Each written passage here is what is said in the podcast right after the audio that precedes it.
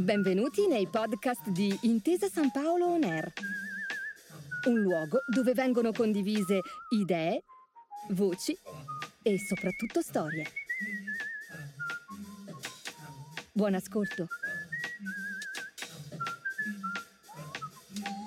Il rapporto di Simbola, a cui Intesa Sanpaolo ha collaborato, dice che la coesione per le imprese è un fattore fondamentale per competere. Coesione vuol dire coesione tra le imprese e coesione delle imprese con le persone che ci lavorano e con il territorio circostante.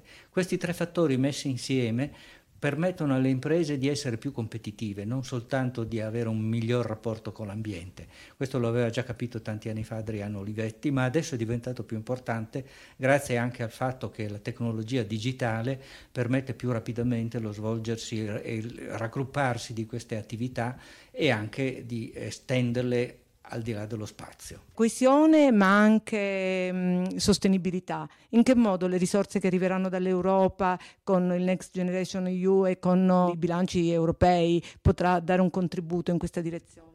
Sarà un contributo fondamentale da, per due aspetti fondamentali. Uno è che il problema della sostenibilità e del cambiamento climatico deve essere affrontato, è un, è un problema molto urgente e più grave della pandemia stessa, perché le sue conseguenze potrebbero essere molto più devastanti e non c'è vaccino che tenga, quindi il problema va affrontato. Ma c'è un altro aspetto, che la quantità di capitale che verrà immessa nell'economia grazie al piano europeo, al Next Generation E U, sarà una iniezione di attività che ricreerà valore, domanda, occupazione, reddito e crescita, soprattutto per i giovani ai quali diamo nuove prospettive. Intesa Sanpaolo ha un duplice ruolo. Da un lato raccoglie e tutela il risparmio degli italiani. Gli italiani ci hanno affidato milleduecento miliardi di euro in diverse forme, depositi, risparmio amministrato, ma noi eh, offriamo credito. Il Next Generation E U eh, offre all'Italia circa duecento miliardi.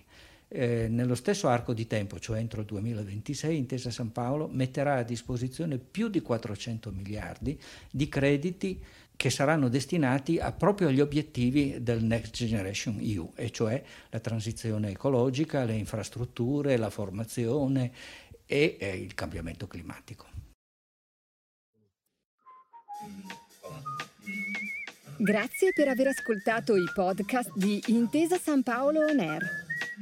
Al prossimo episodio.